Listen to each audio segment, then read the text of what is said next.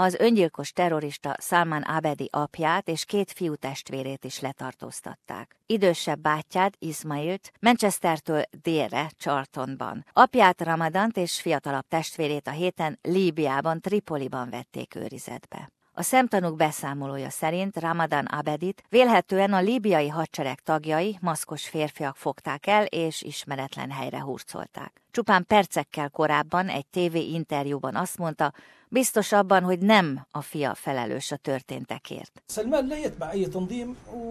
Salman doesn't belong to any organization, and I know that he doesn't belong to any.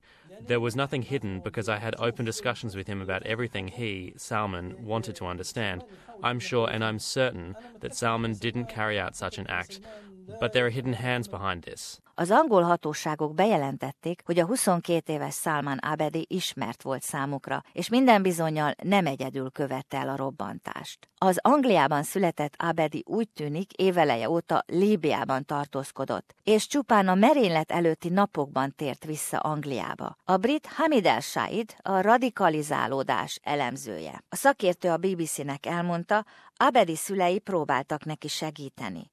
I spoke to a close family friend yesterday, and he literally told me his parents were trying very, very hard to actually bring him back on the right path, and they failed to do that. And eventually, uh, he was doing very bad at his uh, university, at his education. He didn't complete, and they tried to take him back to Libya several times. He had difficulties adjusting to European uh, lifestyle. A robbantásos merényletről és az azutáni percekről készült borzalmas felvételeket az Egyesült Államokban kiszivárogtatták. A New York Times-ban közölték azokat a fotókat, melyeken a valószínűleg hátizsákba csomagolt, fémdobozba helyezett bomba darabkáit látni. A jelentés szerint a robbanást kézi szerkezettel helyezték működésbe, és az Abedit körülvévő túlnyomó fiatal lányok mind meghaltak. A brit belbiztonsági miniszter Amber Rudd bosszúságát fejezte ki a kép közlése miatt. Lord Carlyle, az angliai terrorizmus ellenes törvények független felülvizsgáló volt szakértője,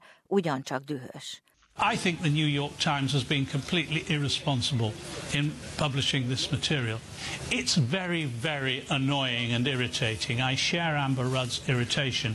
There have been occasions in the past when the Americans have complained bitterly about information being known allegedly through British authorities. A robbantást követően a brit terrorkészültséget a legmagasabb kritikai szintre emelték. A parlamentet és fontos kormányépületeket 900 katona őrzi. A fegyveres rendőröket helyettesítik, akik normális esetekben látják el ezeket a feladatokat. A londoni nagyvárosi rendőrbiztos Cressida Dick. There are a number of unknowns since the attack, a huge number of inquiries. The officers in the counterterrorism network, in Manchester and beyond, are working incredibly fast.